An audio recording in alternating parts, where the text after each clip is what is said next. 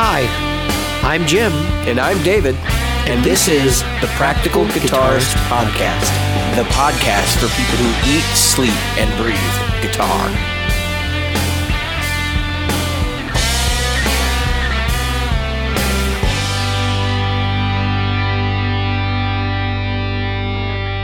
Hi, I'm David, and I'm here with Jim. Hi, I'm Jim. I'm here with Jason. And I'm Jason, and I'm here with David and Jim. How's everybody doing? Does that sound awkward see, enough? see, you didn't fumble it. No, he didn't. No, it's great. That was awesome. oh, So we ha- we- we obviously have a special guest here today. Um, before we get started, what I want to do is I want to uh, just let you know get, get some general housekeeping stuff out of the way. Uh, we have a Facebook, uh, the Practical Guitarist Facebook group. Um, I believe it's Practical Guitarist Podcast. It's not Practical Guitarist, and maybe next time I'll get this right. Uh, don't join the group with. That's basically that's basically how we do it here. And then the uh, uh, we we would love for anybody who uh, follows along and listens to us to uh, solicit or to uh, solicit, yeah, solicit iTunes. Now go into iTunes and give us a review, and uh, just you know give us a shout out. Let us know what you think. Um, and if you need to get in contact with us directly, uh, you can reach out to us at practicalguitaristpodcast guitarist podcast at gmail.com. yeah, we made that so easy to so type. we're here. Yeah, well, so we're here with uh, Jason and Jim. Um, Jim, eh, why don't you why don't you go into why we have we have Jason on here? Because I'm going to run through the questions. Yeah, so um, what we're trying to do, um, well, what we are doing is we're reaching out to some folks that um, they play. Uh, and um, again, this is a practical guitarist podcast. We're not necessarily looking to interview, you know, the the um, stars. We're looking to interview people who play guitar in various um, uh, formats, whether it be in the studio, live, both, um, original music, covers, so on and so forth. And so um, we're we're going to be talking to hired guns. We're going to be talking to people, um, you know, who uh, record their own music in the safety and comfort of their own home. The people who go out there um, and re- who play in uh, churches on um, different stages of large and small venues. Because to be honest, everybody out there wants to know, wants to know how to apply the information that they're given to the situation that they're in. And you know, somebody like Steve Vai might not have he might have great um, content as far as tools of how to play certain parts, but I don't think he's played a lot of you know small rooms recently. You know, except you know Guitar Center. Uh, no, what do you call it? You know, but not for not for an audience of people who came and paid to see him play. They came there to see him play for various reasons other than you know see him play. You know what I mean? yeah. they all Sure. have very different different applications, and uh, you know, Yeah. that's So how it is. so Right. so Jason is a um so Jason, uh, yeah Yeah. so This is So- part of so that. This is part of that stuff that we do. talk about, where where we get into where we don't know what the hell we're doing. No, we're, we're, it sounds like we're um uh, being a little what's that word chaotic, and it's not. I often Yeah, step I- on Dave on purpose. yeah. all right, all right. So I'm going to start with questions. okay, So probably the best Tell us idea. about what you do with the guitar, Jason. well, nowadays So I'm tell a- us about what you do with the guitar. nowadays I'm mostly a bedroom player, but uh, you know I've done the band thing, mostly original music, uh, heavier genres for the most part. I still dabble around with recording. I used to do a lot of live sound back in the day too, so I've got the the sound engineer from the board's perspective, which helps a lot with uh, things. Okay. You know, Sure. nothing too radical, but all smaller venues, mostly like so vocals only or vocals and kick on PA, and that's it. Hmm. Couple of bigger venues, but Sure. not too many. By bigger, I mean like maybe like yeah, j- 500 to a thousand. okay. Never got Okay, that many so- in there.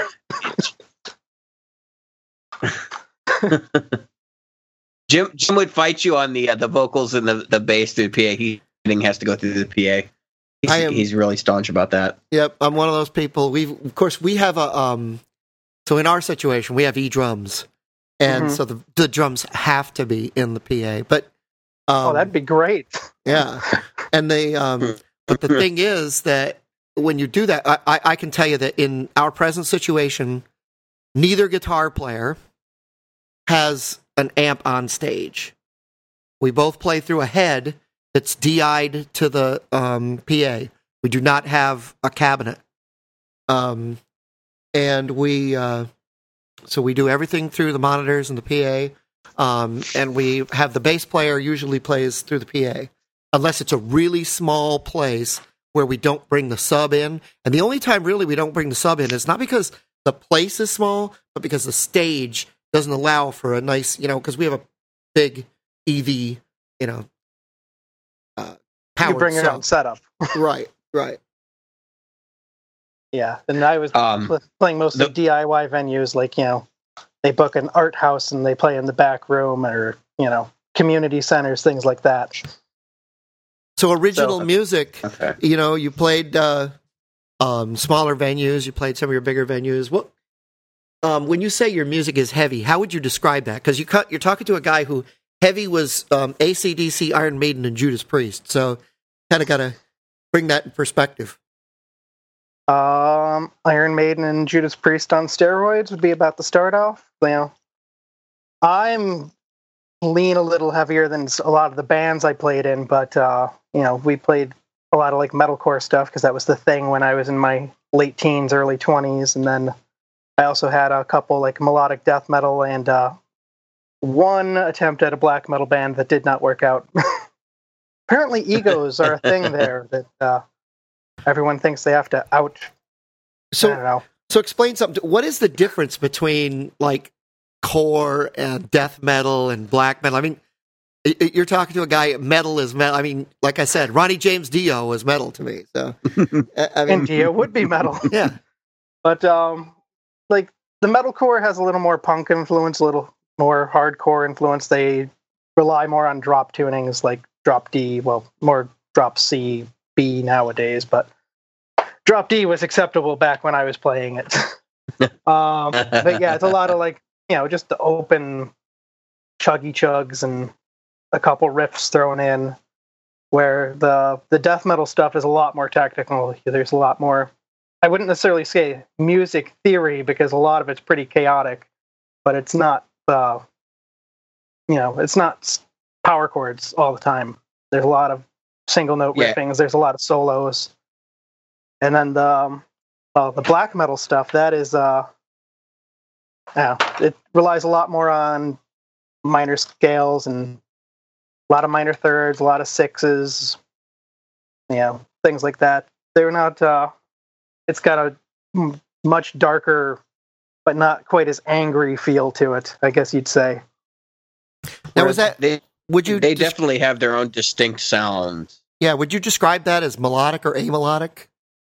Which one? I mean, well, the the death metal or the um or the black metal. The black metal, I would say, is definitely more on the melodic side. The death metal is definitely more. You can get into twelve tone stuff there. You can get into you know just complete chaos if you know the right, Right. band is playing. Yeah. Yeah, because I'm used to, like I said, when it comes to metal, Iron Maiden is mel- is melodic. Yeah, Obviously, there are definitely a lot of bands like that out there. Yep. And then there's uh the like the melodic death metal stuff. I did a couple of those projects too that were they were really pretty much just like your new wave of British heavy metal stuff tuned down to B, basically. oh jeepers! Now, were you using vocals. were you using an extended range guitar at that time, or That's actually part of the reason why I got into extended range. Because uh, we were playing in B standard, and then uh, we were all the clean parts are being written on an acoustic guitar in standard, and it was like, well, one of us had to bridge the gap, and uh, I, I like spending money on gear, so that's what happened. no? we- that does well, not that's happen. how, how we. kn- That's how we know Jason. You know, I mean, he's in all these gear, and uh, you're a moderator for for at least one of them. The tone Um, yeah. So, yeah, uh, Tone Mob gets a lot of good uh, from from people I know that that really really that group. By the way, so should be proud of yourself if you're contributing and and uh, moderating that that uh, particular group. Well, Blake So, keeps the house um, clean house, so it makes it easy. Yeah. So you you're uh you're you're charactering yourself predominantly as a bedroom player then. Nowadays, like, yeah. A, a collector or okay. I mean, you could say I'm a Um, collector. I've got so like 16 guitars. so did you get did you get started in music because of the uh the um interest in like like different forms of metal? I mean, for itself, I, I hate to call it a genre in and of itself, but it is. Yeah, it's. I mean, it's a gen- it's a subgenre that's got subgenres of beyond. You know, it's a stepping stone. Yeah, yeah. Um, So yeah, I but- guess you, I kind of always had an interest in music. When I was a kid, I played piano in like kindergarten, and I really wanted to play drums. And I think I was like 13, 14, somewhere in that range. I was uh, seeing a counselor for some, you know, adolescent issues, and he's like, "Have you ever thought about picking up an instrument?" And he loaned me his bass, and it was like a vintage Rickenbacker, and gave me this gigantic. Well, at the time, I thought it was gigantic, like 15 inch combo, and like uh, one of the Digitech multi processors with it. I was like, "This is really cool," okay. and I just, you know, I thought, you know, let's see what can go on with that. The And- bass but I ended up instead of getting that, uh, my dad gave me his old guitar that he wasn't playing anymore. Which, like a couple Okay. months later, I traded in immediately for you know, one still one of my favorite six strings, a Jackson Dinky Reverse that was from uh, out somewhere in the mid '90s, Japanese. Love that thing. I am the proud owner of a new Japanese mid '90s um, Jackson, by the way. That that Phil Collen PC, what the two right? PC3. Yep, PC three. nice. Ah, I'm jealous of that still. Love that guitar. Love that guitar. I played it uh, last night and today at church. I play it at church every week now. cool. That's a pretty one too. It is. It's gorgeous.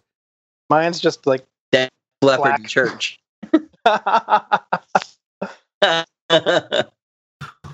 it fits the genre, right? I mean, Yeah. Kinda, yeah. you know. um, so what was you, so your first amp was that that 15 inch uh bass, but that was just a, a loaner, right? Like, Yeah, what was was the first amp that you actually got?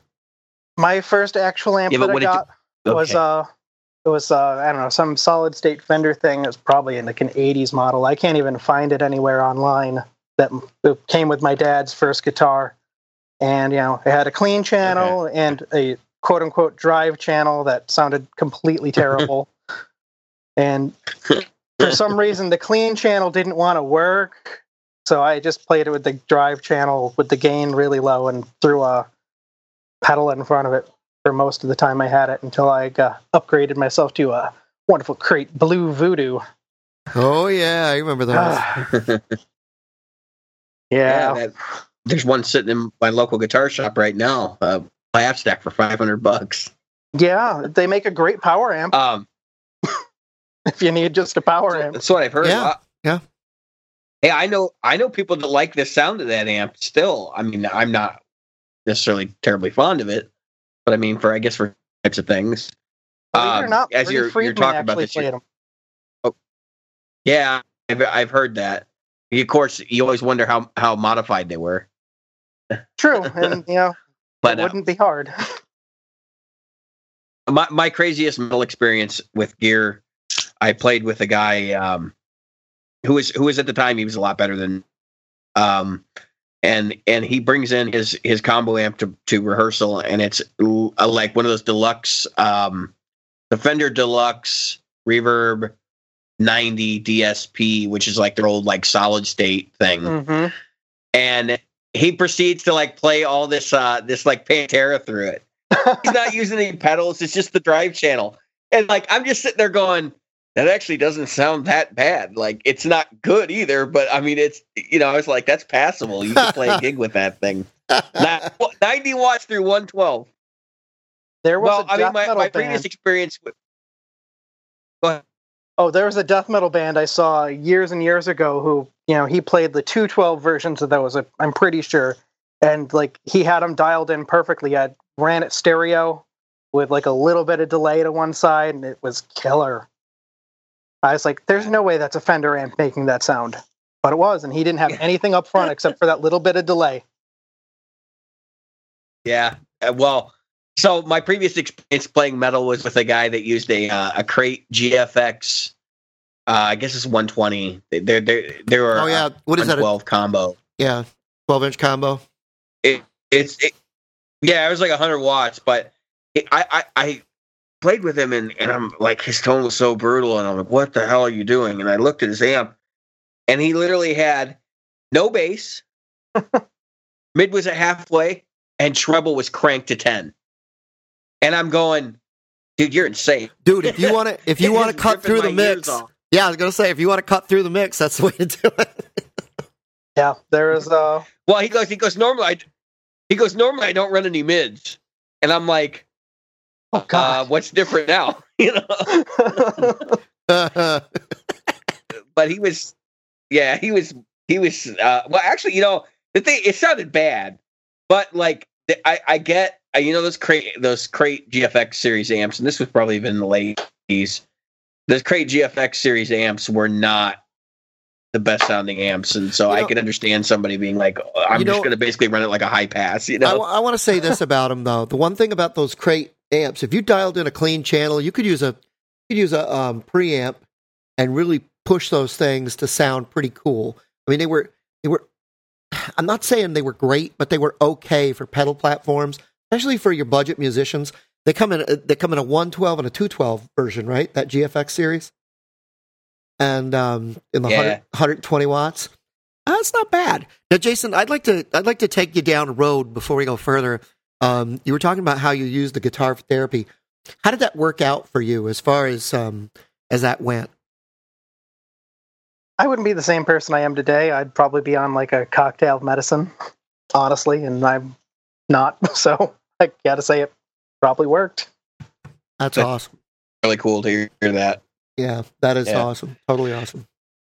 Yeah, jumping to those crates So again though. I'm gonna. quick. s- Uh, I have a friend who had the head version of that. He ran it through his uh, Marshall 1960 A cab, and that thing actually crushed through that. Not something you'd want to play for like Yeah, you know, your I- standard I- I- rock tones, but for you know the stuff we played, it worked great. I think a lot of it's just Yeah, the fact that they well, use you know, crappy speakers. It's the it's the crap speakers, and it's not just the speakers. Those cabinets are horrendous. They're like the cheapest plywood that you can get. Oh yeah, it was Yeah, If they're even ply, they Yeah, might be particle. board. particle board. I was going to say I think they were like Walmart. Um, you know those those desks you get at Walmart. yeah. It's it's it's possible the one that he had was particle board, but I seem to remember seeing the inside and actually seeing like some wood grain instead of just being like you know glue. Could and have had a ply on the outside. So Yeah. yeah. There are a couple people, Like a couple sandwich there, companies you know? who've done that. some veneer ply. Yeah, it would it wouldn't shock me. But anyway, so um, you don't have any of that original equipment anymore, do you? Right? I mean, you you probably all traded off, sold it, whatever. Well, if we're talking about the that Jackson that I eventually traded for, yeah, I still have that. it's sitting like three feet. Okay, you have that. All right, Uh, Oh, that's I, cool. I did go back and like, I, what was it? The Danelectro Black Coffee Distortion. I went Oh, ahead yeah. and got another those again because you know it's got some lo-fi sounds I haven't been able to get out of any other pedals, but I was going to say when it comes regular. to yeah, go ahead. Oh, it's just just to say it's not a regular on the board or anything like that. No, but when you want to look to, for those lo-fi sounds, you know, a lot of people talk about fuzz units, and I'm I'm not a fuzz guy. I, I'll be the first one to admit it. But um, we, when I look for fuzz, I really just look for a crappy overdrive, you know, or a distortion pedal that really kind of turns it into a fuzz. So I'd rather have that lo-fi sound. Yeah, mean, you want that fizz. You don't want that low end like sludginess to it. Uh, right, right. I mean, that's That really, really what doesn't Hendrix sit well had. in band mix, so it makes sense. Yep. But yeah, no, I don't really have anything. Trying to keep Nope. keep it in. So what um, what are you playing now? Uh, mostly I'm playing a Randall RM50. It's one of the modular heads that uh, Bruce Egnater designed them. He made them for years and years, and then Randall licensed the technology when he went to a two-channel version, and the they're now doing the Synergy stuff, which is a technically a separate brand, but it's you know the same technology with two channels per module. All mine only have one channel, but I'm okay with that. I may upgrade to one of the newer amps eventually, though, because they have better components in them. They do sound a lot better, even with the old uh, preamps in them. So it allows me to That's cool. run pretty much whatever sounds I want, as long as it's not too power amp based. So I can't get my recto sound. You have but- like a stack. oh, I'm you actually like, running it through. those modules too. Oh yeah, I've got uh, a good chunk of them. You know, when I was recording more, it, you know, you wanted as many sounds as you could get for layers and stuff. Right. But they, uh, you know, I got Uh, some really good ones, and you know, I think I've got like two of them are stock. How would you say- have been modified? How would you say they stack up against uh, like the modern digital stuff, like the Helix and that kind of thing? I wouldn't know. I haven't been into a guitar shop that sells any of that stuff in ages. I can tell you how they stack up against the real Okay. amps. Like- well, yeah, I mean, it- the- the- but the different power sections obviously play a part in that too. Because Yeah. uh, I, now for the style of genre you're doing, a lot of what you're doing is probably preamp based. Mostly, But yeah. like, if you want to get into the bluesy stuff, you want that that power amp saturation, and that's where it would be like less flexible, I guess, because you Eh, you would really just be pushing the. No, yes and you- no. It- so it you think there, you think there's a big bigger impact there? I Okay. can, um, you know, the RM50. It's like I can throw whatever power tubes I want in it, from like six v sixes all the way up to like the big KTs or you know sixty five fifties or something like that. So if I throw a set of six v sixes in there, I can crank the master up and you know, or it's got a master defeat, so I can just run the preamp and use the gain as my volume control. And I have um a 22 watt, or not a 22, the RM22 combo, which is uh, it's 15 watts, but it's only single channel and it, it has no master volume on it. So again, you know, you pretty much your your preamp, you can use your gain as your volume, and it does pretty good on that stuff. Again, Cool, though, it's not something I um, use that I've always been interested. I've always been interested in those modular, um, the modular designs. I know I Egnater didn't he didn't he actually design his own uh, unit too that used the modules. I know he was involved with the the Randall one, and I know he's also involved with the Synergy one in some way. Um, that's just from other podcasts I listen to. I've heard, I've heard Yeah. people talking about it, but um, I mean, I just hate the idea of like okay, you got three channel amp and those are your three channels. Like it would be better if you could custom tailor what those three channels do. I'm not really as big on uh, power tube and that kind of stuff as as I probably should be. Um, and actually, right now I'm running a Helix, so I mean, I basically have abandoned the idea of using uh, a conventional tube amps for for everything.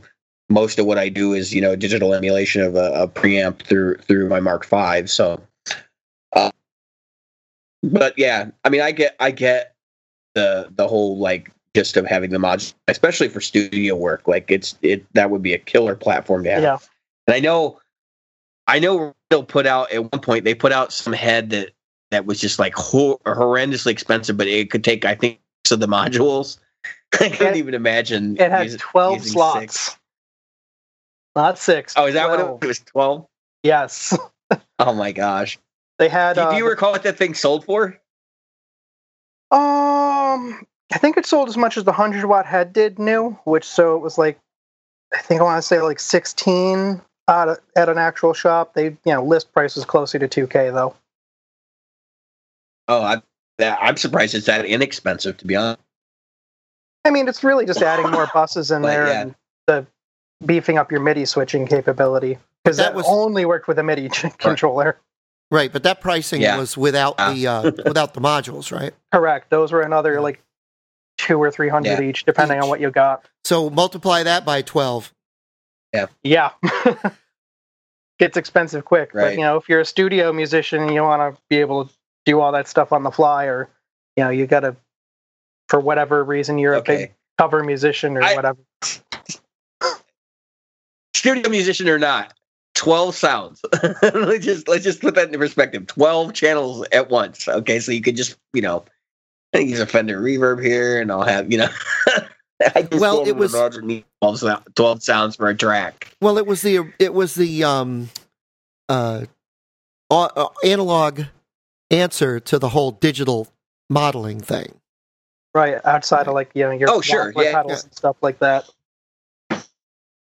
But, no, you that's know, why it still exists. I mean, um, so uh, do you, what guitars are you playing now? Do you do you have? Um, I thought I recalled seeing you with a Strandberg at some point. Yeah, my main guitar is a Strandberg, one of the Boden OS sevens, and I've got a set Okay, of the uh, okay. lace Alumitones, the coil taps in it. Oh man, I, I hardly Okay. ever want to play any of my other guitars.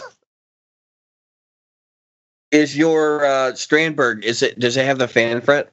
Yep, fan fret, chamber Okay, body. so- it weighs about as much. The whole guitar weighs about as much as like a heavier Strat body, like just the body unloaded. So, I, so now I'm gonna I'm gonna cut Jim off for a minute. I am looking at uh, the Kiesel Vader right now, and actually the Kiesel. I uh, there's another guitar they make, and I can't remember which one it is. They've come out with a couple of uh, headless designs. Yeah, they just put out like Um, two and- more this year. The like- recent, yeah. Yeah, and and they're both on, so that I'm kind of still leaning towards the Vader, but um, yeah. So I was thinking about getting I don't know what they call fan fret, but there's a name that they use for it. they call it Um, but I have no idea how. Yeah, how does that work? I mean, is it do you have really have to change your playing style in a way, or is it just something that that you just kind of naturally fall fall into? I can't say with theirs. Theirs is a much more extreme fan. Mine, it's like on the uh, the high E string, it's your normal 25 and a half inch. And on the low B, it's a 26 and a quarter or something like that. So it ends up being like about a 26 inches on the high or the low E. So it's really like you can't even notice it unless you're playing like a like a barred F chord at the first fret. Uh, besides that, I mean, you, you don't notice it, and you hardly notice it when you're playing that. Oh, that- But theirs is a pretty extreme fan. I I personally wouldn't play it because I do use bar chords sometimes. Crazy as it sounds. Now, I've seen um, no, I do too. So I've seen Vai using one that has a, a multi-scale, but his has like an almost ladder effect to it versus you know the fanning. Mhm. Have you seen that? I don't think so. Yeah. I'm gonna have to look that up when we're done. Yeah, there's a he, gem that does that. it's like the it's like the curved fret thing with the front wave system or whatever they called it, Oh, Where it's gradual. Okay. so that the G string is more in tune. I think um Uh, I'm trying to. Who's the guy that does? Um, it's going to escape me, but there is there is one player that that was Uli very from the into Scorpions, He I think, was into it. Yeah, he Uli was as Roth. well. Um, That's it. Uli John Roth. Yep. Okay. yeah. So yeah, I, I Have you I- seen that I'm guitar? inclined to try that. That The gem or Not the his the one he was specifically. Uli Uli. Uli's. You know oh my god, that thing is that weird- Oh, that is some weird, weird stuff, but it is very cool. I saw one in person finally. I was oh wow. And it, it's not as hard to play, like like you were saying. It wasn't as hard to get used to as all that, so to speak. Yeah. So um, I don't know. I'm I'm definitely interested in some of these modern designs. Actually, I was looking at Strandberg too. The the hard leap for me on Strandberg is that for about a thousand bucks, you're getting into like more their Strat style Strandberg, and it's I mean that's a lot of money to be putting out for what is essentially a guitar I can't go to a store and check out. If I'm going to do that, like I at least I know I've played a bunch of used. I played tons of used Carvins of so going into a Kiesel is not as big a uh, um, an issue for me, at least you know monetarily. yeah. Um, gra- I have granted, no it's going to cost some money. they always do.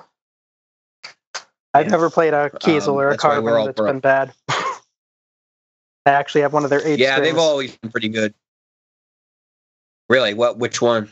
uh, one of the Like DC Air eight Ace or hundreds. something like that. like the very first one they Okay. made. I got it that year. It was actually the year my son was born. That part of the reason why I got it. You know, have a son, have a guitar, That's right? super cool. Yeah, no, no I, I wish I could. Uh, oh, I'm not going to say that because we don't need any more kids. By the time, by the time you pass, After I- uh, Just had to fly to Vegas for one of them. by the time you pass on that guitar, um, a eight string won't be such a great stretch. At this point, no. We'll have 18 strings. Uh, Have a bunch of 18 string. Don't get me started. I was in such a Uh, good mood, Dave. I gotta say though, now, yeah. the one that he played on at NAMM, that one I did, just sounded terrible. Yeah, Nothing against Ormsby. That was Ormsby, right? yeah. They make some great instruments, but Yes, there's, just, there's no practical way to make an instrument that big sound good unless you're doing all touch style. Right. yeah, that's basically all that you're going to have there. You know what sucks is so Um, they they introduced that so- at the same NAMM where Tosin Abasi and uh, who's the who's the builder that made the new Abasi series, the new Tosin Frank Abasi series? Falbo. Yeah. Oh, have you seen those? They are gorgeous. Oh, I have- Uh, beautiful. You you should check that on YouTube, Dave. Yeah, the neck joint on those things is just I'll- phenomenal. I'll have to. Frank is uh he's the guy who designed the Duncan P rails, and uh, okay. he was a he was one of the brains behind the Fishman Fluence stuff. Yep. Which those are also phenomenal pickups. yeah, I, Yep. the, I, the name is familiar, right? and and he's been working in uh, I think the Larrivee shop building acoustics for the past couple years, and like they are like to kill for. You know, Yeah. they only start at like five grand, Yeah. but you know when you're playing an acoustic, that's your entire rig, so that's Oh, yeah. not that bad. Yeah, Larrivees, but they are beautiful guitars. Right. I got to. Uh, there's a friend of mine that has a studio out here, and I went and um, that's where we recorded our demo um, for my crappy band. Anyway, no, my band is not crappy. Um, but uh, we went and I got to play a Larrivee, and it was really nice. You know what else I got to play that was interesting? I don't know if you've always, you guys have ever seen them. Is an emerald guitar. I had never seen one in person. I was always kind of, oh, that looks cool. It's a kind of a different acoustic. Let me tell you something. Those things, I got to play one finally, and it was awesome. It was just awesome. I've never even heard of them before. Yeah, you should get ever ch- get a chance. Look up Emerald guitars, really nice. But anyway, that Tosin Abasi thing, I just, it's just a wonder of um, you know engineering. You know, I think what did he get? Uh, um, you can you can get a six string, right? And you can go all the Mhm. way up to nine. I don't remember if they said eight or nine. Yeah, I know. I know eight is one. I've got their- opinions on nine strings, but Yeah. we'll get into those later. Yeah, we should definitely talk extended ranges. Oh no, let's let's get into them now. Yeah, We should get into them now. What, what's what's up with nine strings? Oh my god, they they never sound good in a mix ever. You can get the you can get the eighth string can sound decent, but once you hit that eighth string, go below that, and no, it just vanishes. You're in the bassist territory then because you're essentially playing like what would be like the I- C sharp on a five string bass. Th- don't worry, we agree with you. You know they can sound decent. uh, I've heard them sound decent recorded, but every time you see a band live, I've never been able to hear that ninth string when they kept playing it. Just the I don't know if it's the guitar equipment can't Well- handle it, or they just don't know how to EQ, or just the fact that in a live mix they just too much going on and it just clutters it up. Well, my thing is like, so I I played a strings, um, and I played some seven strings, and I, I'm at- thinking about when I, this Kiesel getting into a seven string, but I I don't know if I will or not. But um, the reason You I don't have to use it just because you when- have it. When I well, the thing with the eight string dilemma is it seems to me like basically anything below the third fret on that on that eighth string is just mud. Like I've never been able to get it to sound good out of the equipment I use. Yeah, you Um, need a long, so for long me- scale, like a 28 inch on there. I don't care what anyone says. Right, right. So Um, well, the reason I the reason I bring it up is because they, that nine string territory.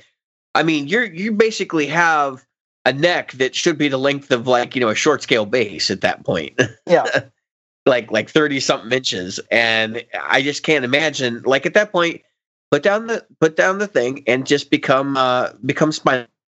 Have everybody on stage play a five string bass. Well, here's the Well, here's the thing. Let me I mean- let me say this. Let me say this. So usually when somebody sounds really good on an extended range instrument that goes eight or more, like let's take let's take Tosin Abasi, let's take Animals as Leaders as an as an example. Um, usually it's played in a mix that doesn't even have a bass player. They don't even have a bass player.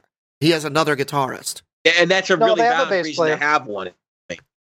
I thought they didn't have a bass player. They Oh, do I- have a bass player. I've seen them No, live a couple were three. times. Really?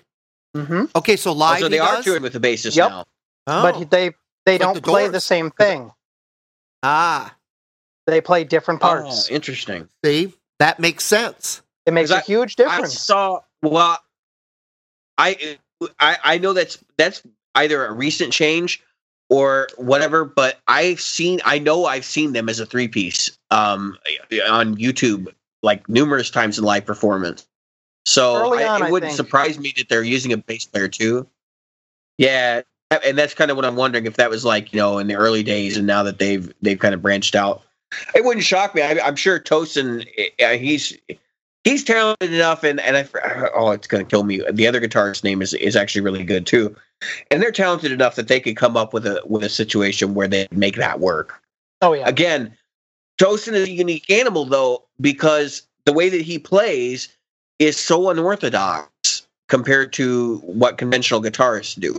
He So I think like a his bass. technique and the way that he, yeah, basically, and and the technique that he uses is so unorthodox that I think that's part of the reason why they can get away with it.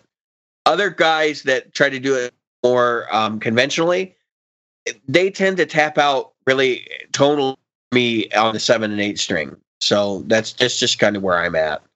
I mean, um, you hear if you listen to Meshuggah, I mean, they've been playing eight strings now since like 2001, I think. To you know, maybe Yeah. later than that, but yeah, it's been a while. But they used like a they started off with like a 28 inch scale. They weren't quite happy with that. They bumped up to like a 29 and a half or something.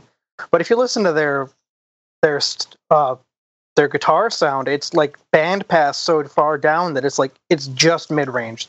There's no highs, there's no lows Yeah, and that's how they get away with having the guitars and the bass sitting in the same spot. Because they use like a scoopier bass Right. tone and that's it works. And they are killer live. Yeah, Oh yeah, I gotta Right, agree with you there. and that's the only way they could get that's the only thing they could get away with that doing Mhm. is is is basically EQing out all the bass on the guitar which you know i it and again for every band situation it's different like depending on what the guitar does versus what the bass does. I mean in the more conventional formats you're not going to see eight string guitars because the way that they, they get used in the music is different and so that, that kind of plays into it too as well so but you know Well, you could um, still use a yeah. seven in a conventional format you know I- nudging you a little I bit there. Yeah, I think one of the things to remember well is I said am I like once you get playing- the eight string it's yeah, am I playing in a live situation or am I playing in a studio situation? And obviously, we take different tools to those different situations. You know, a guitar player might track four guitar parts in a studio, and each one, you know, EQ'd a little differently to thicken it up. And yet, Or- live, I've got or to use a different another way to do guitar. Right, Right, Yeah, i know when Uh, i the reason I was saying that was because I, all, all I could do was picture like ACDC playing, you know, back in black on an eight string guitar, you know, like that's what I was saying. Yeah that would be a I little just can't imagine that that fitting certain styles, right? So.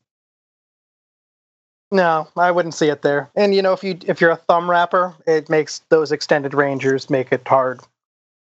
I don't ever wrap Yeah, the thumb i played what I- classical guitar just in there at some point so that's kind of like stuck with me. Thumb is always on the back of the neck. Okay, yeah, and only do I mean I do when I'm doing bends, and uh, somebody told me I was I was auditioning with a guy, and he told me he's like stops and we're playing all this like kind of metal music, and he he stops and he says, "You're really bluesy." and, it, and then dawned on me. I'm like, well, yeah, that's probably because I'm hooking my thumb over the neck when I'm doing most of this stuff. It's a bad habit. I got short fingers, but anyway, yeah it's a, something that um, plays its all you know i got tiny little stuff. that's what's fingers. kept me from getting a seven string. That's what's kept me from getting a seven string all these years, is because like man, I got enough problems with six. Like, I really Yeah, don't So- think that would bother you as much as you. You know, Jason probably can speak better to this, but I can tell you that playing a seven string for myself, I played a Jackson seven string earlier, um, and I played it in a country band. And I, you know, you're thinking yeah, you played yeah. country music with seven string. tell you right now, it was it was better than trying to play a solo with drop D in the moment live. Yeah, definitely. and you know the whole Actually, I've short fingers good at- thing. Like I wear a size, a large glove technically only because of the width, but I don't even fill up a medium glove in the length. So yeah. the short uh, fingers I'm thing the same is, way. it's not literally very- the same way. and it you'd be fine, I think. You know, maybe pick up Yeah, something at I'm- you know, I'm your prob- local, you know, guitar Walmart or whatever. They tend to always have a couple there. The guitar. Well, I don't want to give them any Guitar business Walmart. with good reason. Yeah, no, dude. Like, don't don't take this the wrong way, but I don't shop there. He lives I right near avoid that at Chicago. Music Exchange. Yeah, but he doesn't even shop there that often. no, I don't go there really. Yeah, I They're a don't little really high end. there that often. I'm I'm down there maybe once or twice a year. Yeah, I've I've dropped six or seven hundred bucks in there on paddles before in one sitting. I believe Not it. not It's the, easy uh, to do. Yeah, it's not the most. uh Let's put it this way: if you don't have money, don't go there because you'll end up spending money you don't have, and that's happened to me before too. Um, I'm actually sitting here. My wife's in the background, and she's giving me the look right now. How do we always get that look? You know, so um, She there's a there's um two guitars right now in uh, uh, the local music go round. I'm going to go check out this week. One is a D'Angelico, um, like an ES three thirty nine style. Uh, Mhm. they call it the DC, and the other one um, they have is a um, uh, Paul Reed Smith that I'm going to go take a look at. Custom twenty four. Ooh, Yeah. Used to want one of those real bad. still bad. looking at PR. Oh yeah. I still do. I would. My back can't take them anymore. Actually, I don't. I don't find them all that heavy. I mean, my SG is on par with most of the customs I've played. Really? So you must Yeah, have a 'cause heavy SG they're- or they're around eight yeah, pounds. really like customs. I think my SG is around eight pounds, which is heavy for an SG. Yeah, But mine's like my six and a my strats are way heavier than that. Well, you're playing a you're playing a Strandberg too. So No, I'm saying my SG That's- is that's six be- and a half. oh really? Yeah. Really? It's, My it's Strandberg's seven just pounds. over I five. I believe CME said it was seven point pounds on their site when I when I went because I actually that's where I got this one. I got it. It was on sale. It was uh, end of year clo- closeout. But uh, it's not terribly heavy. My my Les Paul is like twelve or thirteen. The the unicorn that I bought from Shengze, and then uh, my strats are both like nine pounds. So So both my guitars are well over. Well, both my main guitars are well over eight and a half pounds. I have a um a Gibson Les Paul Standard, 2015. It does have weight relief, but it's the older weight relief. And then I have a brand new Les Paul um, Studio that is weight relieved with the newer weight relief. Weight relief, and I still feel the the dip, the weight difference. Let me tell you something. I put the Jackson on. It feels like I just put like a glove on. I mean, it just it just falls over my neck with no weight whatsoever. Feeling. Oh, yeah. yeah. I was playing one of my Schecters earlier and switched over to my Strandberg, and it was like the Schecter. I think is like in the 12, 13 pound range, and you know it's you know basically a Les Paul's like thickness body with the maple cap and all that, and it's like holy crud. Do you remember? So you must have had a Schecter or two in your time doing metal because they were like one of the premier metal guitars for They a were lot of time in the early 2000s. Overall, they're just good quality mid price guitars. I find like the Duncan design pickups. You know Yeah. they they're Yeah. passable, but nowadays like they come with real Duncans or they come with EMGs if that's your thing. Hi, babe. Go. I'm on the phone. um, but they, you know, they are, uh, you know, I had a C1 Classic for a long time that had the JB and the, I think it was the Jazz or the 15. I don't remember. And like that thing was, it did everything I wanted it to do, and it had a five way switch, so I could even pull off some mock single coil tones. One of my favorite Yeah, mid range the J. price basses was a Schecter. Uh, cu- um, what, what was it? Custom five, I think they called it. Oh yeah, they have like some of the best bra- basses in that price range. It's awesome. I mean, and right in the six hundred dollar price range at that time when I bought it. Shoot, I know some people who've like they've priced them up against like up to I think like the entry level Ernie Balls and still preferred the Schecters. And I'm not talking the Sterlings. I'm talking the Ernie Balls, the Yeah. Music Man. Yeah, they're they are good, really good basses, and the stock pickups were incredible. Incredible. Yeah, there's nothing to lose with them. Now, what do you think of uh, LTD, the ESP line? Obviously, Um, once you get above the 200 series, like you're into that, well, what used to be the 300 series, now the four or five or whatever, they're pretty good instruments. Before that, you know, they're decent learning instruments, but they're not something you'd want to like bring on stage or in the studio or something. I've been looking at the one thousands again because I used to play an EC one thousand, and let me tell you, that thing was it was great. Les Paul style, lighter because the body's thinner. hmm Really, One of my buddies has one. He's got the, it's the Honeyburst one with the passive. The yep, the Duncans Seymour. Duncans. Yep, hmm That's his guitar he plays for his not metal stuff, and he loves it. And he's got two of the MHs that he uses it as his stage guitar and backup guitar for his metal band. so he is sold on that. He also has, you know, a couple Jacksons, a couple Ibanez's too, but those are his main guitars. we haven't been giving Ibanez much love today, and yet Ibanez is really, I mean, if you look back even to the early '80s when I was a, when I was a teen, um, even before I turned 20, when Vai was first starting to work with Ibanez, I think it was what 80. Was he with with them in '83? Mm, Dave, wasn't he? That seems early. That seems a little early. Was it? yeah, he was still Um, playing his Charvel until like he played that on um, Crossroads, so that was Oh, what yeah. eighty six. that wasn't an Ibanez. That was a that was a Yeah, Charvel. Green Meanie, Charvel. Oh yeah. yeah. I want to say he signed with them in like '88 or '87. Like it was, Somewhere late, around it was late '80s. Then they came out with the JEM, and then like the next year they came out with the RG, the the five fifty, which they've re released now. Which like what? Which is four basically times? the same thing without a monkey grip. Yeah, Yeah, All I know I, think is, it only had two pickups too, yeah. instead of the, the single in the middle. Yep. All I know is that Ibanez was Right. making. Weren't they making? Um, I could be wrong.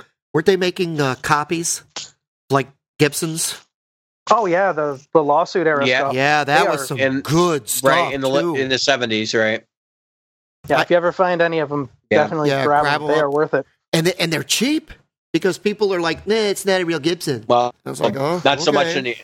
Not so much any. Not so much anymore though, Jim. They're they're starting to climb in price. Yeah. Yeah. Um, a lot of Same those, with the those Grecos lawsuit and era all those guitars other- are thousand plus now. Oh, right. the, yeah, the Greco. Yeah, that's another good one, Mhm. Jason. That was a that was a killer series. Um, yeah, I I know that you can get. There's three big ones. There's Greco, Ibanez, and what's the other company that did a um like Les Paul and it was I out of Japan know. as well. And I and I was it There was global. was it uh, Electra? that might have been it. I know they had one, but that one had that one was a little bit different than your normal Les Paul. It had some weird pickups in it and stuff. Yep, yep. Well, they were going for a different sound, but Yeah, they wanted to give people that. Yeah, they wanted to give people that classic uh, look, so that they Mhm. get the vibe. You know, I remember, and a friend of mine has one. Have you ever played um, a bass guitar or a guitar with a metal neck? The the old Kramers that had the uh, aluminum neck and headstock. You ever seen I them? have not. Oh my god, they look like a tuning fork at the end. Yep. And, And, then uh, there's the Travis Beans and the Yep. what is it? Electrical Guitar Yeah, Company does yeah. it now. Yep. They You- look cool, and I was gonna get one of the necks for uh, a Jazzmaster build I was doing, but just you know they come up so rarely, and then they they run like twelve hundred bucks on their own. So I was like, "Eh, I can't Uh. quit swing that. All right, if you think a wooden guitar, if you think a set neck wooden guitar has problems tuning in temperature changes, try yourself an aluminum neck guitar. no, there, there's way too much fluctuation there. oh my god. Yeah. He so our bass player has one. He has one of those original Kramers. I had one for a short period in the in the early 80s. Oh my god, I would not I would not wish those on my worst enemy. I hear they got the sound though. Oh, they do. That's the thing. But you got to get them. Like he has to bring it into the place and leave it hanging. Like the minute we get there. Yeah, And that- acclimate it. Yep. And it can't be. You can't. You don't want to get warm. You don't want it to get cold. You don't want it under air conditioner. You don't want it near a heater or an opening door. Or, oh. So It's- ideally, you put it on stage and leave it there. you got it, and you just you leave it in place, and you keep it in a case the whole time. Kind of. Yeah. They, they are definitely a, a tuning nightmare. But they sell Yeah. great. They sell for a lot of money. I think you can pick the Kramers up for like six or so nowadays. It's not too bad. Oh, that's not bad at all. Of course, the basses I are a little I easier see to find than the going for about guitars. Yes, that's true. The guitars were a little more rare. Yeah, Now, if you I am want going to, to say, I Yeah. did want to try out uh, carbon fiber, but yeah, that's Oh. another one that would cost way too much. the money, the cost is there. But let me tell you, so those that Emerald acoustic that I told you about earlier, those Mhm. are car, those are carbon fiber. Oh, okay. Yeah, like uh, who, Actually, who one of our local that? shops might carry them because I know he carries a couple brands that do that. Yeah, there's a bunch of different carbon fiber acoustics now. Yeah, I mean, obviously, uh, Ovation, at least their backs were carbon fiber, right? They were some kind of composite, like a helicopter blade. They were a re- Yeah. I think they were re- yeah they were Like a they resin. were a resin or something like that. Yeah, At least the they same were. stuff you make a Glock out of. Yeah, at least they were. yeah, you want to get it through customs. Um, at least they weren't. Uh, what's that stuff? Um, particle board that we were talking about earlier. Yeah. oh gosh, I can't even imagine what an acoustic. It probably it wouldn't hold up, so it wouldn't matter. So, Once what is the strings on there, it'd fall apart. what is your dream rig, Jason? What is the what is the rig? If you if money was not the object, okay, we all have this. What is your dream rig? Um, I don't know. I, I want to play so many different things at all times that I can't t- just really narrow it down to one thing. Well, you don't have to narrow it down to one. What is that? I mean, here's here's Jason. He's got a bazillion dollars. Family is already rich. You've already put money aside for your kids for college, grandkids, great grandkids, even that don't even exist yet. You're gonna, Uh, you've got um, all this money, and you're gonna go. Ah, you know what? I'm gonna be like Joe Bonamassa, and I'm gonna buy a few guitars. What will be your your guitars, and you're like you were gonna set up a studio or whatever. The guitars, the amps. You know what would what would be your rigs? Well, I like a lot of the stuff I have now. I mean, I've not bought any tube amps for I can't even tell you how long now. Probably ten years. Um, I'd probably want to add into like a triple rectifier, half stack, and uh, you know, maybe a couple other things that uh, you can't really get the sounds of. Maybe uh, like a Bogner, because the Uberschall, it's got a lot of power amp mojo going Oh on there. yeah, Um, pedals are be amplifier. on a rotational thing. I would want a real Roland uh, Space Echo because I am a big fan of that thing, Yeah. especially for like doing ambient cleaner stuff. Yep. And uh, I'd probably just keep up my computer stuff and my you know interface stuff as modern as possible. That's cool. Yeah, It's it's nice. nice- It's nice to hear somebody that's relatively um, happy with the situation. Oh, I'd want another Strandberg too, one with a trem this time. yeah. Okay. The only thing about the Strandbergs that I couldn't get used to because I played a not a Strandberg but a Steinberger. Do you remember those? Mhm. Um, I played a few of them here and there. I could never get used to the scale length is the same, but without the headstock, I could never seem to put my hands in the right place. I don't know because I don't typically look down. I'm not even sure why that is. But Yeah, that's bizarre. yeah, I would always be two frets off. Well, Huh. the one thing that always annoyed me because because I had a Steinberger for a while, I had the same problem, but but the, mine occurred because the broomstick body is so short that it, depending on which one you had, I had the the broomstick. Uh, Yeah, see, the, I, um, I think that that's that could what I definitely be it. there's the the body's short, so the way that it sits near you, where you have to pick, throws you off, and then you go to reach for that that you know long uh that neck, and you end up putting your finger past the the first fret. It's it's weird. I can imagine that. Yeah, that's one thing that's nice I about don't the know. modern headless designs. They have definitely compensated on the body to sit where the neck would sit with a normal guitar. Yeah, because I tried to be uh, rushed. A lot of people- it didn't work out so well. Yeah, it's all right. a lot of people use the um they like the headless designs for travel too and that's kind of part of the reason why i want to get it i'm i'm planning on taking more trips to vegas to to be with uh, my my old when uh when possible and i need something i can travel with on the plane i mean li- literally was Jones and all week uh, all week when i was there like man i really need a guitar i was thinking about going to the guitar just so i could play one one time, one time I was uh, sent. I, I got to tell you this true story. So you know how Guitar Center has this no questions asked return policy. I bought a whole rig, right took it to my hotel room, and because I was there for three weeks, so I played the rig and then brought it all back the day before I left. My boss was like, "Why do you I have to go you Guitar Center stuff." today?" Because she's like, "We're all going out to dinner. We're going to go blah blah blah." And I said, "Well, I got to go to Guitar Center before we go out." She goes, "Why?" Well, I have to return a guitar and an amp and some pedals and cords. I returned. I didn't even. Keep, I didn't keep anything.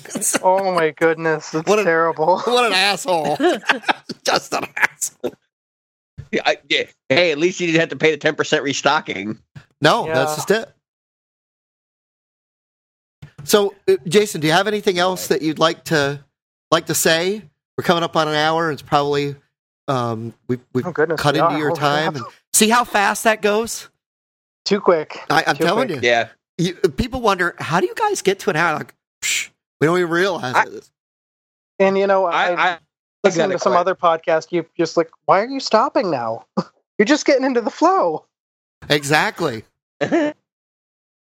Oh well. so J- Jason I have one la- I have one last question for you though Shoot. what's the most senselessly expensive piece of gear that you bought that you didn't really like keep and you never really jived with and had to sell or whatever to get out from under it Oh, whew. I don't know. That's a tough one. Uh, maybe. oh I've done it I think it's a Jackson SL3. It wasn't like it was a Okay, well built okay. guitar, but the wood on it was just dead. You just sometimes you get a dud, yeah and it didn't matter what pickups I put right, into right. it. I put some pickups in it that I loved in other guitars. You know, we've all got those pickups where, especially you know, early on in the day when you just bring it from one guitar to the new guitar to the next new guitar. You know, there's a little variation from Sure. here to there, and then it was like I put it in this thing. It was just like nothing. I couldn't stand that thing. Thankfully, at the time, the Um, uh, shop I bought it from had a pretty good return policy. Oh, that's good because you Hey, did hey, take the hey, Jimmy, pickups I know out you- and put it back in. I- Yes, yes. Jim I know I know you've gone through some stuff lately what's the biggest mistake that you've made Oh my. Um, let's see. Uh, an SG, um, a uh, that, that SG yep. Uh, um, I just couldn't. I, I didn't gel with SG. It's too little. It's too light. I really like a beefy guitar. Um, but then again, I started. You got to remember, I started on, you know, heavy, heavy gear. I mean, the, the Gibson '50s Les Paul Gibsons were, you know, we had one laying around the house. So it wasn't like it was. It was something Yeah. that I had to go look for. Um, it, it it was actually kind of sucked because my the first guitar I really played on, you know, was my uncle's '59, and then I get given a um, a guitar that some of these guys in these um, these gear groups love, and I think it's I still think they're total crap. They're IKEA of guitars, the um, Silvertone, I had an original Silvertone. I mean, that thing was late 50s, early 60s model. Came with a amp built into the case. And like I said a million times, I destroyed it. Um, but I was a teenage kid and I didn't have any fans and nobody was going to give me any money for it. I couldn't have, I don't think I could have gotten $15 for it. But it was useful for one thing. I could listen to ham radio at night because the the pickups I, i'm serious the pickups were so microphonic that i i only had to le- it, literally just treat the guitar like a um uh a antenna and leave it near a window and i could pick up um ham radio i could listen to people talk Do you remember which model it was? Because they did, you know, if it was one of the Teisco made things, they they did have some better models up the range, but oh no this was um one of the better models. That had a um like i said it had the um the amp built into the into the case. It came from sears. You know it was mid-range you know i guess what you would call top end at that time. Um you you ordered it through a you know sears the catalog. Catalog.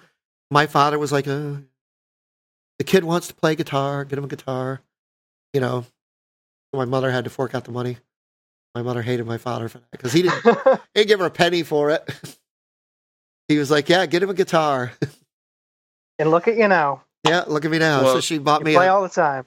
I do now. I mean, and I played all the time then. Every time I could pick up somebody's guitar, I would go to a house and say, "Oh, look, they've got a guitar in the corner. Touch Mhm. that. Come on, let me touch it. I just want to play it." It was like I was like this creepy old man. It was, and I was like eight, you know, Oh. seven or eight years old. I'm like, ah, I want to get, I want to, I want to play that guitar. Can't just play somebody's guitar. I'm like that now. I'll go to a place. Oh, you've got a Um, guitar. I see. I see you've got a Taylor over there. Mind if I try it? Nothing wrong with that. It's As long as they say yes. My, As long uh, as they say yes, exactly.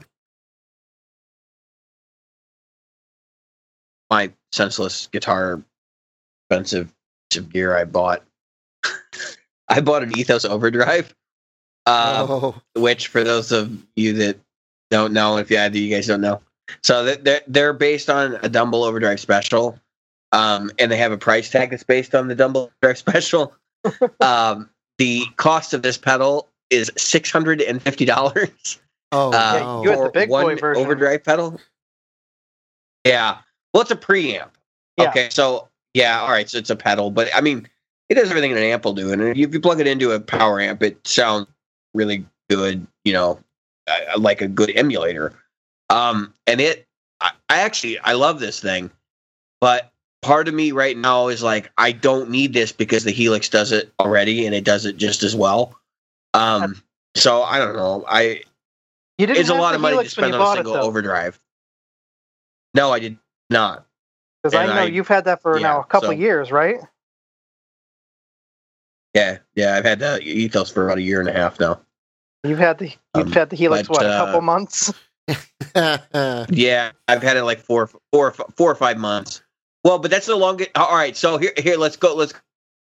That's the the only pedal I bought in four or five months is the Helix. So, That's- I yeah, That's a mean, good fifteen thing. that satiated me somewhat. a fifteen hundred dollar pedal. Your Helix, your Helix if- cost if as much as my had to do standard. Well, I bought the ethos, and then I ran out and bought a bunch of other expensive stuff. So, it's like at least if I buy this, I won't have to buy a bunch of other crap to go with it. That's true. Um, but Got it all built I mean, in. I, I'm sitting Yeah. on with all the stuff I all, well, not everything, but all the stuff I sold, I kept all my expense. So, like my two Chase Bliss pedals, the Ethos, um, and a couple other things. Well, I mean, I I made out okay on that that deal. I mean, it's one of those things where, yes, the real pedals are probably better. Um, but for what I'm doing and the studio work and stuff that I do, like the Helix just fits what I need.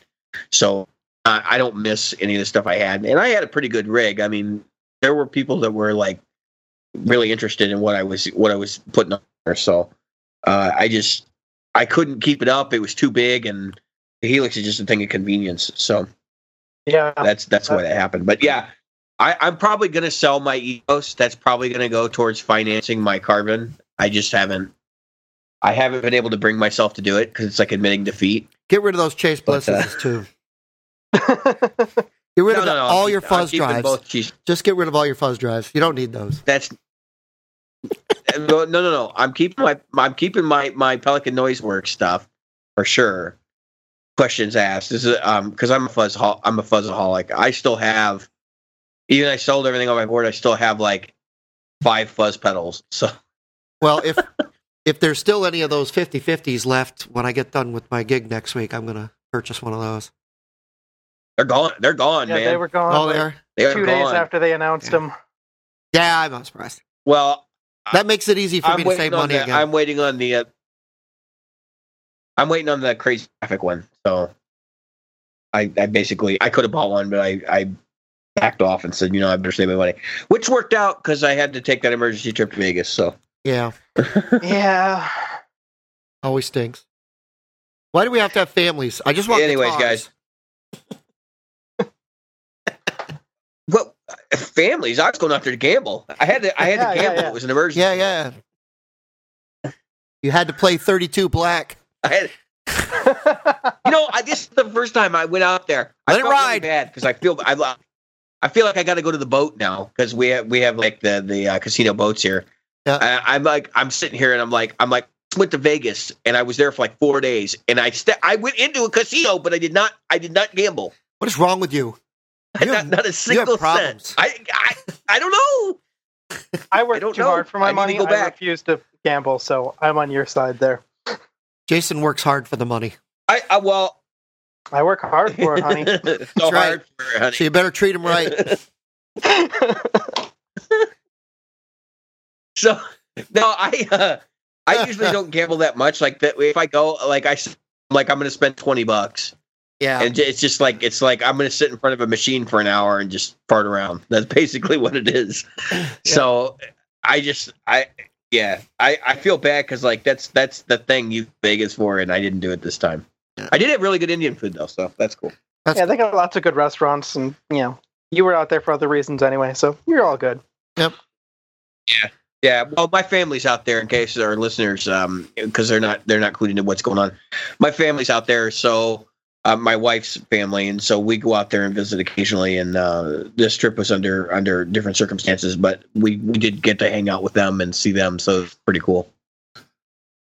yeah, you had a gun to your head. Anyway, anyway, Uh, so back to guitars. All right, so uh, any other questions? Um, as far as that goes, I think we're done. I, Yeah. I I feel done.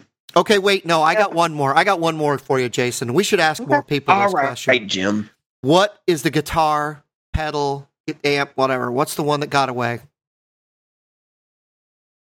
Mm, I don't think there really is one because No. there's always more of everything, Oh, that's good. especially when it comes to you know circuits. Those are easier to replicate. Yes, they are. Yes, they are. All right, Dave. We- We believe in that. There's no mojo. Right. I mean, the certain guitars play better, but it's you know neither here nor there. Yeah, I think sometimes like uh, my standard. Every time I look at my my my um, Les Paul standard, um, which I could easily sell for enough to buy a you know an inexpensive fu- car for my kid, I think to myself, I could I could get rid of that, but I love that guitar. I mean, every time I strap it on, it's like like I was saying to Dave. I mean, I've been through so many other guitars, and it's and it just keeps coming back to the Les Paul, and oh. It's your voice. Yeah, it is. It is. No, it's it's terrible because I really I found it in what 1971, 72 when I first picked one up, and I've never really changed that feeling. It's always been Gibson Les Paul. I know if I could handle it with my back, I would be very happy with one myself. So Yep, it's there's a reason why they're on so many recordings. So many people have played them. Yeah, yeah, I think so. Just get, get one of those Gracie stands and put it on there. Yeah, yeah. There's some guy that does instructional videos that does that. For he's got the guitar sits on a stand, walks on, and I'm like, geez, geez, buddy, you could at least strap the thing so you could show us how. Nobody's going to play that way at a gig. Yeah, You're not showing me anything. Yeah, and I can't just I can't abide by the stand for a guitar. That's just silly. Even for like you know Yeah.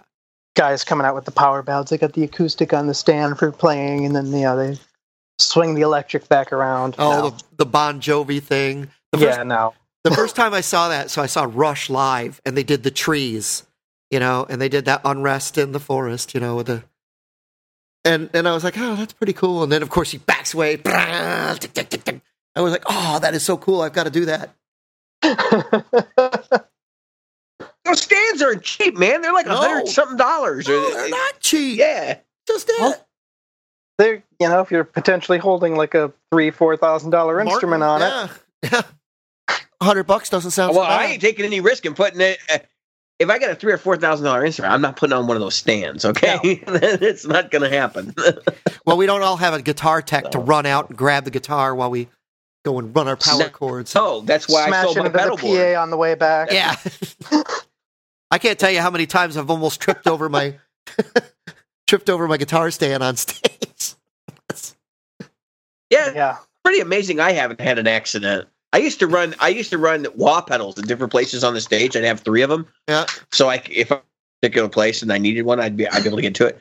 And I never tripped over anything. Like I'd have cables everywhere, and I'm, Oh, I'm. I'm I lucky. tried to keep my rig as simple as possible. It was, you know, I had a tube screamer on top of the amp and Yep. cord running to me, and that's it. Now, was your tube Yeah. screamer normally in an on, on position then? Oh yes. Uh, and if I had a channel switcher you know, to switch to clean, I just had the, you know, I I ran the gain off and the volume all the way up. It's just basically to get that little bit of compression in the mid bump. Have you ever seen the tube screamer um, amplifier that uh, Ibanez puts out or put out? I've seen I, them. I I've want never to check plugged one in. out really bad. I've they had one. I don't know if they still have it in my guitar center. I thought about going down there and checking it out. They're really, really good. According to people I've talked to, they're a really, really, really good pedal platform. Really? The demos sound kind of So- like uh, the Yeah, channels voice, like a PV Classic Ooh, clean channel. I like that. yeah, It's two hundred. They got. yeah. They got. You may want to check it out. Let me see. Hold- Let me see if they've still got it. They had one for two hundred dollars, and I was like, "Oh, I gotta check." And uh, I would I would have just gone down there and bought it for two hundred bucks. I mean, you're not going to go wrong. well, that's the thing. Yeah, I thought You're not about lose. You're not going to. using it as a backup to my um. Uh, my, Like, oh yeah, they do This have is it. Jim. He's strategizing. I'm going to use this as a back. I'm like, I would just use this as a toy. Like, I don't even care. Well, it would be a, it would be a I backup thought to about my picking up the heads. yeah my my Hughes and Kettner. it would be a backup to my Hughes and Kettner. Yeah. But yeah, it is. It's two well, I want to. I two hundred bucks a. used. A Is it five watt or the the? I guess they're five and twenty. fifteen. It's a I'm 15, 15, but- and they've got a 30 also. right? But the fifteen, I think it has Okay. a switch on the back. If I'm not mistaken. They I think have- it drops it down to like seven and a half or whatever. Yeah, seven and a half or five. Yeah, yeah. Yeah, That's Yeah, a nice little. I want head. one. I've I've been thinking. I was poking around on a reverb the other day because I'm uh, I've been carrying my uh, my big full size recto cab, the 112, Yep. up and down a flight of stairs when I rehearse lately, and Mhm. I'm like, this is just too much. Like it's such a hassle to get it into rehearsal. So like maybe I should just get a small combo and just run the Helix into it. Yep. Um, you know, I haven't look found a good um, small combo with effects. Yeah. What you should look into there is uh, maybe one of those. Uh, well, do you insist on having a tube power amp, or could it be a solid state? I actually kind of want to do the tube power amp with a Okay. good like guitar. That's. But uh, if I was going to go the other way, I would probably just get a uh, PA wedge. Oh, well, yeah, that would work.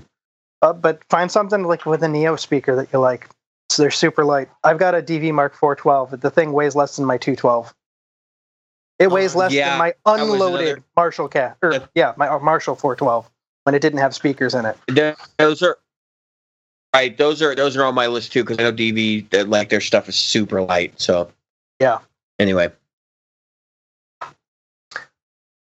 all right. I think that's. I think we're wrapping up, guys. Yeah, Yeah, probably a good idea. I think dinner's about ready. All right. I Thanks. can tell the littles are getting restless. Yep. Thanks for uh, thanks for joining us. No problem. I'm sure we'll be in touch. Anytime, Jim. All righty. All right. Yeah. All right. So I was Jim. I was Jason. I was David. And we're not anymore. Thanks, everybody.